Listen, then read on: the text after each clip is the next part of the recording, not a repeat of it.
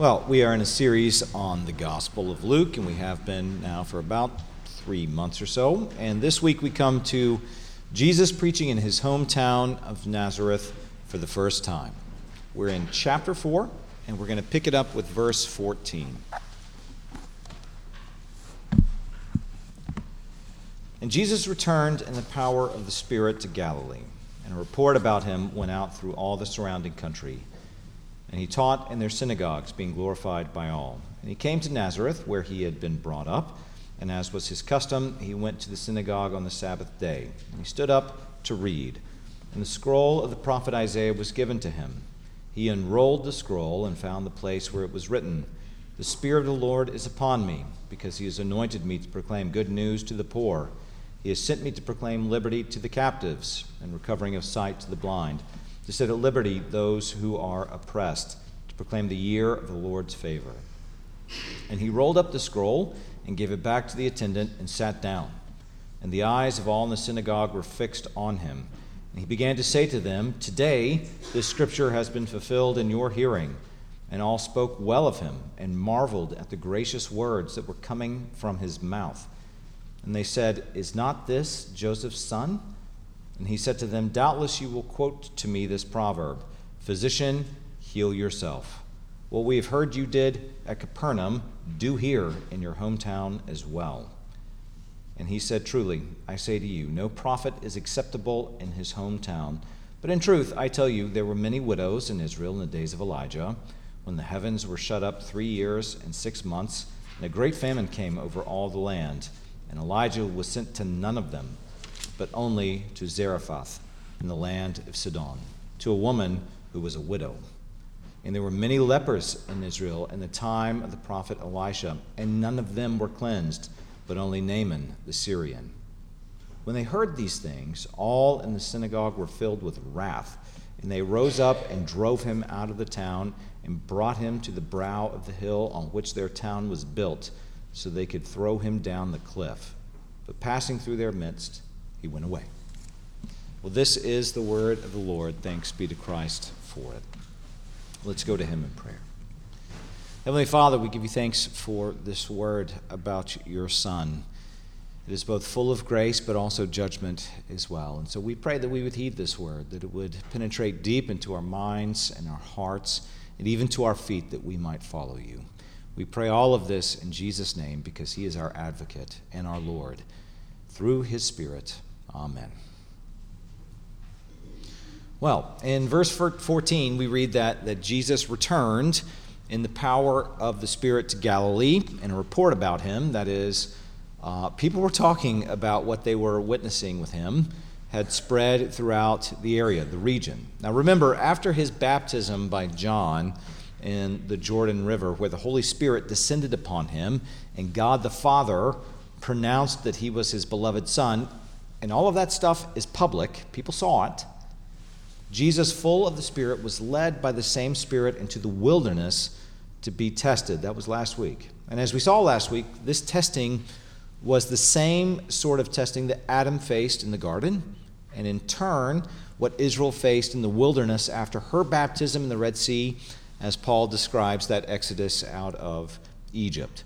So, whereas both Adam and Israel failed to trust the word of the Lord and in turn uh, failed to believe that God was good and had their best interests at heart, Jesus kept faith and he did not give in to the word of the serpent. So, in the power of the same Spirit, Jesus returned to Galilee, the area where he was raised, and began his ministry. And he was teaching and preaching in local synagogues. Now, that said, our passage functions, among other things, there's a lot to it, but it functions, among other things, as an example of what his typical practice looked like at this time, especially in terms of his custom of faithfully showing up for worship at synagogue on the Sabbath. However, once he became a known teacher, like we see in our passage, he was often invited to preach to the synagogue. This is why for example, we often see conflicts uh, with the Pharisees happening on the Sabbath over Sabbath keeping issues. Jesus' authority as a teacher was being recognized, But he was being questioned, if not outright rejected, by the spiritual elite, or who deemed themselves to be the spiritual elite. Now, it's clear from verse 15 that the report about Jesus prior to him showing up to Nazareth was good, and that people were rightly glorifying him for what he was saying and doing. And we get the impression from verse 23 that the news about him also included miracles. So Jesus came to Nazareth to what I think we can rightly assume was the synagogue he grew up in. And again, like in other places, he was invited to preach. Now, as an aside, if you want to know where uh, the Christian practice of reading Scripture, then preaching or expounding it, uh, expounding on it comes from, here you go. It's, it's the, the Jewish synagogue practice that we see right here. Uh, Christian worship, right from the beginning, uh, is an extension of Jewish worship practices going back at least uh, to this time. And you certainly see that happening in the book of Acts as well. Okay, well, we read in verses 17 through 20 that Jesus was given the scroll of the prophet Isaiah, that he unrolled the scroll, read from Isaiah 61, then rolled the scroll back up, sat down, and started to preach. So instead of having a Bible, and the way we think of it in terms of a book form, that doesn't really happen until, in any mass sort of ways, until the printing press. It was all on scrolls. And so the typical practice that we see here was for an elder or a teacher or a leader of a synagogue to stand for the reading of Scripture, taking from the scroll and reading, and then to sit down to expound, expound it. So if you think about our setup right now, it's almost exactly backwards from what was, was happening in synagogue practice. So I should be sitting, and you should be standing if we're going to be proper synagogue type people. So, for example, when you read about events like the Sermon on the Mount, Jesus was almost certainly sitting while his disciples stood around him and listened. Now, Luke emphasizes the word scroll here a lot, and it, it ties into, I think, the first temptation of the previous section, and actually to the prophet Ezekiel as well. So, if you will remember from last week, Jesus' answer to the first temptation, the temptation to turn stone into bread, and remember, he was 40 days fasted, was his answer was to quote Deuteronomy 8 3. Man does not live by bread alone. And as we noted last week, in Matthew's account of the same temptation, Jesus finished out the phrase, But man lives by every word that comes from the mouth of the Lord. But Luke doesn't do that. So the question is why? Are they divergent accounts? Do they disagree? And the answer is no, I don't think so. I, I think Luke, knowing Matthew's gospel, actually does complete the phrase, but he does it by showing Jesus as the Word of God. And the prophet Ezekiel helps to make sense, I think, of what's happening here. So in Ezekiel uh, 2 and 3, the prophet is commanded by God to take a scroll, the Word of God, and to literally eat it. Here's what Ezekiel 3 1 and following says. And he said to me, This is God speaking to, to Ezekiel, Son of man, eat whatever you find here. Eat this scroll and go speak to the house of Israel. So I opened my mouth, and he gave me the scroll to eat. And he said to me, Son of man, feed your belly with this scroll that I give you, and fill your stomach with it. Then I ate it, and it was in my mouth as sweet as honey. And he said to me, Son of man, go to the house of Israel and speak with my words to them. For you are not sent to a people of foreign speech and a hard language, but to the house of Israel, not to many peoples of foreign speech and a hard language, whose words you cannot understand. Surely, if I sent you to such, they would listen to you. But the house of Israel will not be willing to listen to you, for they are not willing to listen to me, because all the house of Israel have a hard forehead and a stubborn heart. So Ezekiel was commanded, and this is not unusual. If you read through the Old Testament prophets, God commands them to do crazy, weird things at times as living symbols, right? So Ezekiel was commanded to literally eat the word of God written on a scroll, and it was, to him, sweet like honey in his mouth. Now, as an aside, Psalm 19 says that the word of the Lord is more to be desired than gold or the finest honey. And Psalm 119 says that the word of the Lord is sweeter even than honey. Rightly so. Man does not live by bread alone. Of course, on the flip side, as Proverbs 5 points out, for the lips of a forbidden woman drip honey, and her spit, speech is smoother than oil, but in the end she is bitter as wormwood, sharp as a two edged sword. So, so many things appear sweet or have an initially sweet taste, especially the wisdom of the world, or say, illicit sexual desires. But the Word of God is far sweeter, far more precious to those who know to eat it. Humans rightly were created to live on this Word. So Ezekiel eats the scroll and is commanded to go to the people of Israel who were in exile and speak God's word to them. So see the pattern. Ezekiel lives not on bread alone, but on the word of God. And in turn, having eaten this word, the word flows out from him. Notice that God tells Ezekiel that he's not sending him to a foreign people with a difficult language, like how uh, Jonah was sent to the Assyrians. If God sent Ezekiel to a foreign people, they would actually listen to him. No, he's sending Ezekiel to Israel. And you would think Israel, because they are God's people, would listen to this word. But they will not. They have a hard forehead and a stubborn heart. And God doesn't mean that they are stupid. No, like Pharaoh in Egypt, they have a hardened, they've hardened their hearts against God and they will not listen to him. Well, Jesus in chapter 4 fits with this same prophetic ministry of Ezekiel. Jesus is the one who lives on the very word of God and in turn speaks the gracious word to God's people because he is the word of God. And of course, the synagogue marveled at what he said. But like the exiled Israel of Ezekiel's day, well, they, they did not listen.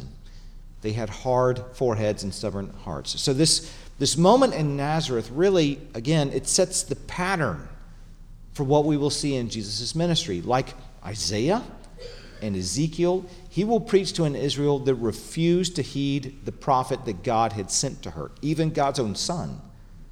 An Israel that has ears and eyes but refused to hear and to see. And in turn, his gospel, his announcement, that the kingdom of God had shown up in him will go instead to the Gentiles, like what happened with the Assyrians and again with the Babylonians hundreds of years earlier. So, after reading Isaiah 61 and the promised Jubilee, which the Jewish people at this time, they did have some expectation that it would be showing up soon. Jesus sat down and said, Today, this scripture has been fulfilled in your hearing.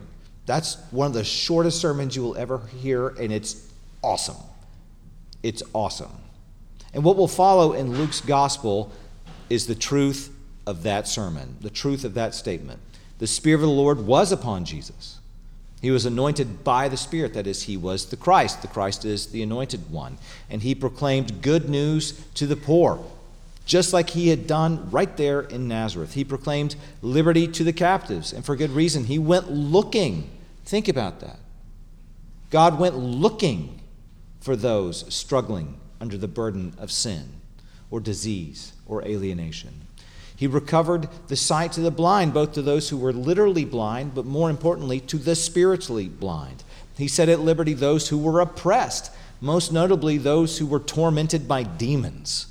He proclaimed the year of the Lord's favor, that is, the year of Jubilee, the year when the debt record was set to zero, ancestral lands were returned to their ancestral families, and slaves were set free. So the year of Jubilee, of course, anticipated Jesus, right? The new creation and redemption of the world. So Jesus was saying that God's favor God's promised Jubilee, the very thing they were looking for, his kingdom and new creation, had shown up in him. But even though people marveled at what Jesus was saying, like, this is incredible. Do you hear what's coming out of his mouth? In fact, the text highlights that the words of his mouth. Just like with Ezekiel, they weren't having it, they weren't accepting his word. To put it another way, they were all for the Jubilee, but they rejected that it had shown up in Jesus. And so they said, Is not this Joseph's son? Now, on the one hand, they, they knew who Jesus' adopted father was, and Joseph was nobody special, despite his Davidic lineage. And even though, of course, Jesus was of David's lineage, he wasn't the only one. Just go to Bethlehem, right? He wasn't born in the palace. And what's more, Jesus didn't go to a rabbinical school. He had grown up around them. He didn't look like a king or a revolutionary like, say, Barabbas. He looked like good old Jesus. But on the other hand, with, with James Jordan, I think the people's question is not this Joseph's son? Whether they intended it or not, echoes back to the Joseph of Genesis. So, if you remember in that story, Joseph was the much younger son of Jacob and was beloved by him. He was set apart with a beautiful robe, a sure sign of his beloved status, which in turn caused his brothers to hate him.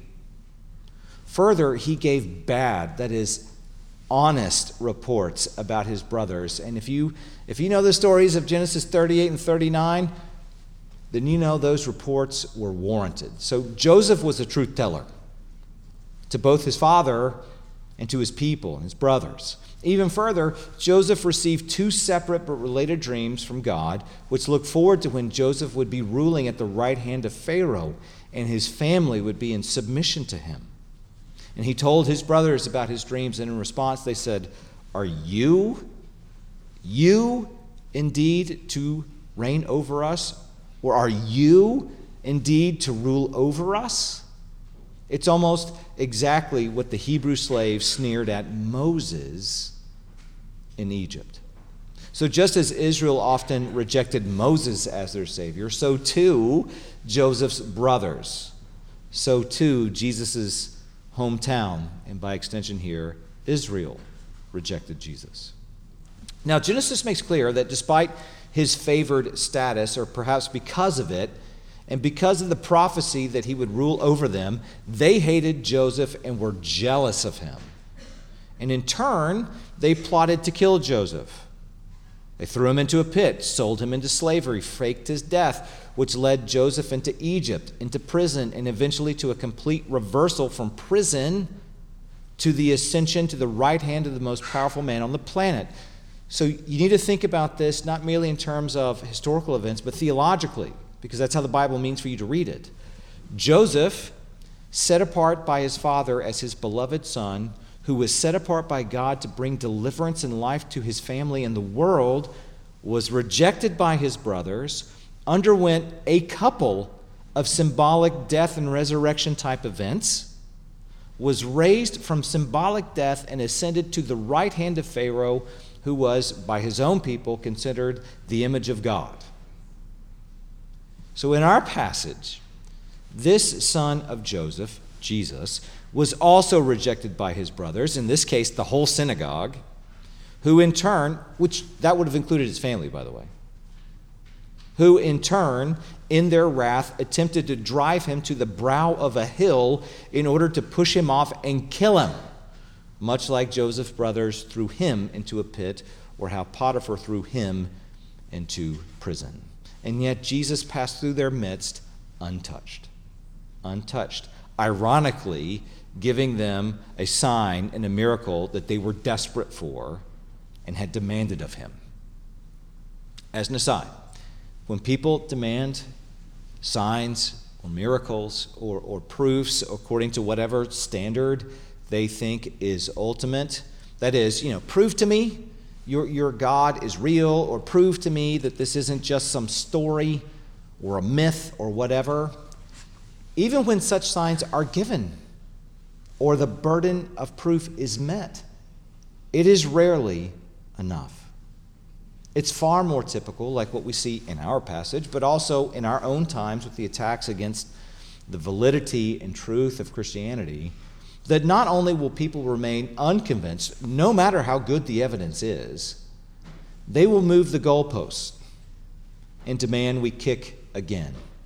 And of course, Jesus knows this, and he refuses to give in to it. So, right from the start of his ministry, in his hometown no less, Jesus' identity, like what the devil did to him in the wilderness, is called into question, and he's tempted again, like what the devil did to give his people a sign or a miracle, like what he had been doing previous to this in Capernaum.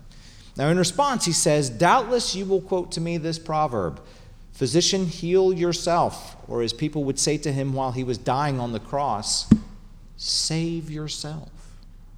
If you are the Son of God, O Son of Joseph, if the Jubilee is really here, prove it. Prove it. In response, Jesus says, No prophet is welcome in his hometown or acceptable in his hometown.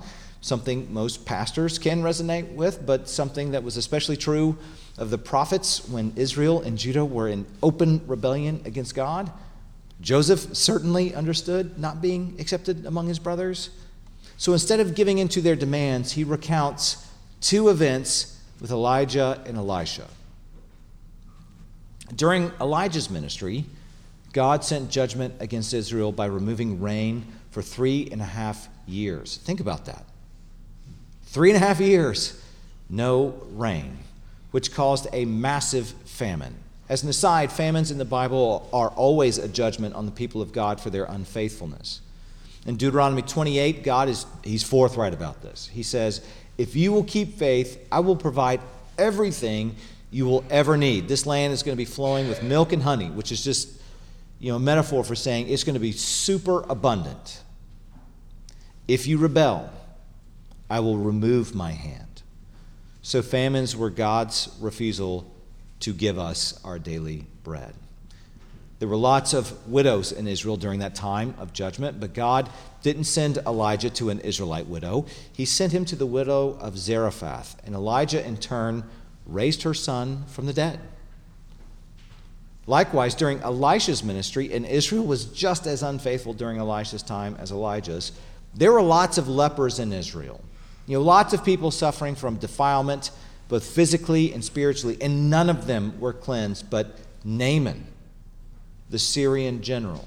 Now, as an aside, we see Jesus' words being played out in Luke 7 with a Roman centurion's son being healed by Jesus and the widow of Nain's son being raised from the dead by him. And in the case of the centurion, who was akin to Naaman, Jesus marveled at the centurion's faith. And Naaman had come to faith too, by the way. And Jesus said, Not even in Israel have I found such faith, which, by the way, was a complete smack. So, in short, instead of giving the hometown crowds a sign, He's proclaiming God's judgment on them. That they are faithless like the generations before them. If they will not listen to God's beloved Son, whose very words are the words of God, then God's mercy would go to the Gentiles, like the Roman centurion. And of course, they don't see themselves this way. We rarely do. Remember our confession of sin we might feel conviction for sin, but we're just as easily self righteous in condemning someone else's, right? They thought they were good Israelites. I mean, after all, where is this happening? It's in a synagogue on the Sabbath. So you could see why the synagogue would be then filled with wrath. It's the same reason Joseph's brothers hated Joseph and why Jonah was angry at God for showing mercy to Nineveh. So, like with the northern kingdom of Jonah's day, when God's people refused to turn to their Lord, and God patiently pursued Israel for 200 years. Think about how long that is. 200 years pursuing Israel before sending the Assyrian Empire to judge them. When they refuse to listen to the prophets, God will judge his people. As we've studied in the evening series with, with Deuteronomy 8 and 32, God will in turn make a people who are not my people into my people with the purpose of enraging God's people and making them jealous of him, like with Joseph's brothers or Jonah's anger over Nineveh, or how Paul how Paul responded to the movement of the Spirit at Pentecost and in turn murdered Stephen after he preached God's judgment on Israel. Paul himself, though, once converted, would follow the same pattern of to the Jew first and then to the Gentile. So with Joseph, if God's people, think his brothers, would not receive the one God had set apart for them, that God would send his chosen one to the Gentiles, to Egypt, and in turn save the world, and the Jews would eventually come along. Egypt was saved first. As an aside, it is apparent, this is just for, this is, you know, free sermon here. Right? As an aside, it is apparent that much of of Egypt, including Pharaoh and some of the priesthood at least, turned to the true God and converted. And when you compare that against the beginning of Exodus, that's astounding. It is apparent that Pharaoh converted, and much of the priesthood probably. After all, Pharaoh received Jacob's blessing alongside Jacob's sons. That means, in some sense, Pharaoh kneeled before Jacob and recognized that God's blessing came through him. Jesus is indicating the same thing here, right? If his own people will not listen, then the gospel will go to the Gentiles, like Naaman or the widow of Zarephath or the Roman centurion here in a couple of chapters, which would be judgment, just like Stephen preached. And in turn, it would enrage them and cause them to grow jealous. This is precisely Paul's hope for Israel in Romans 9 through 11 that the gospel going to the Gentile would cause the, the, the Jewish people to turn back to God. Now, there's obviously a lot that be, could be commented about this passage, a lot of nuance, a lot of just, it's, it's an incredible passage. But let me highlight just one thing for us to consider as we close.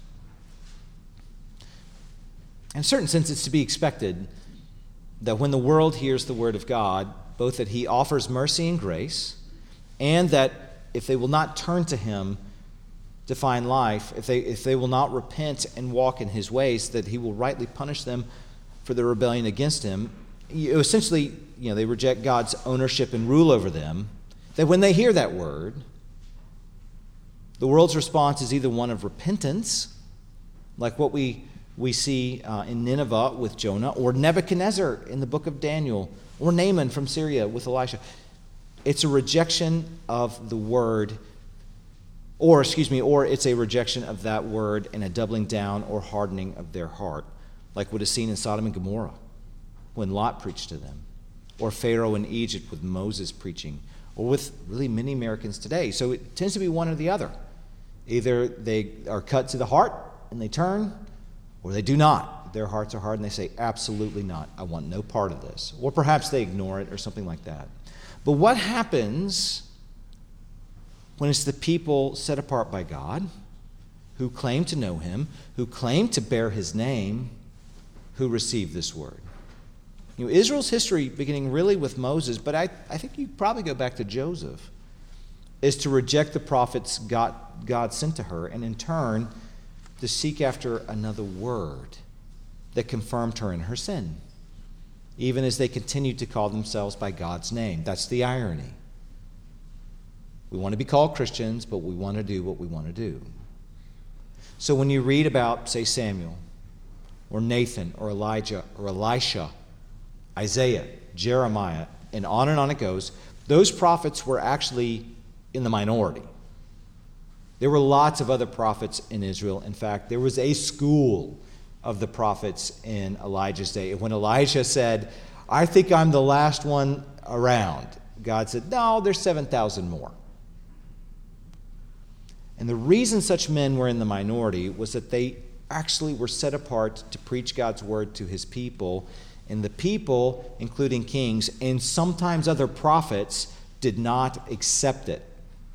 And like with David, such a word would certainly be gracious, confirming God's love for his people and his continuing promise to redeem the world through his Christ. God never gives up that statement ever. Ever. He says, I will keep this. The gospel always includes, really, it starts with, You are my beloved sons and daughters, and I will never leave you or forsake you. So before God has ever gives the law, he gives his love. And this was true in Genesis 2, and it was true in Exodus 19, and it's true right now. But also, like David, he will not hesitate to call out sin and discipline his people. And this is exactly the point of Hebrews 12. If God loves you, if he calls you his child, like any good parent, he will not leave us in our own devices. He will not let us play in traffic. So the question becomes are we merely content to call ourselves Christians in a way similar to how the people of Nazareth were content to call themselves the people of Abraham? You know, doing the occasional church thing as it suits us, though I'm fairly certain people took the synagogue way more seriously in Nazareth than we often do with church. Or perhaps raising our kids with broadly Christian ethics. You know, don't steal, don't lie, don't cuss too much, at least not around certain people. Don't be a jerk be a good citizen, pay your taxes mostly, be nice? Or are we willing to be defined by God through His Son, which changes all of that? Through His Son, the Word of God, being filled and led by His Spirit, both with His words of kindness God really is for me. God really is good. He really has me in life and in death no matter what my circumstances or my feelings or my emotions may indicate right now, but also with his words of instruction and discipline and maybe even judgment. My life really is not in step with the Spirit. I really am choosing a soft rebellion, or, or sometimes maybe it's more so a, a, hard rebellion. I really am wanting to be the shepherd of my own life. I, re- I really don't love God's people I really do want to walk in my own ways because it's fun. Our God is for us. That's the whole thing. Our God is for us. Jesus was for those people in that moment. And his ways really are the best ways. So let's, let's take a, a note from Nazareth. Let's listen to him. Let's not call him into question, demanding signs or proof. If he really loves me, because we know He does. We know He is good, and His steadfast love endures forever. Well, let me pray for us. Heavenly Father, you are good, and your steadfast love endures forever. We have ample witness through the prophets, to be sure, but in your Son, we certainly have it. You are for us. May we never forget this, and may we in turn repent as you call us to do daily, to walk in your ways, and to seek out your love that you have so freely given. We pray all of this in our Savior's name, Jesus. Amen.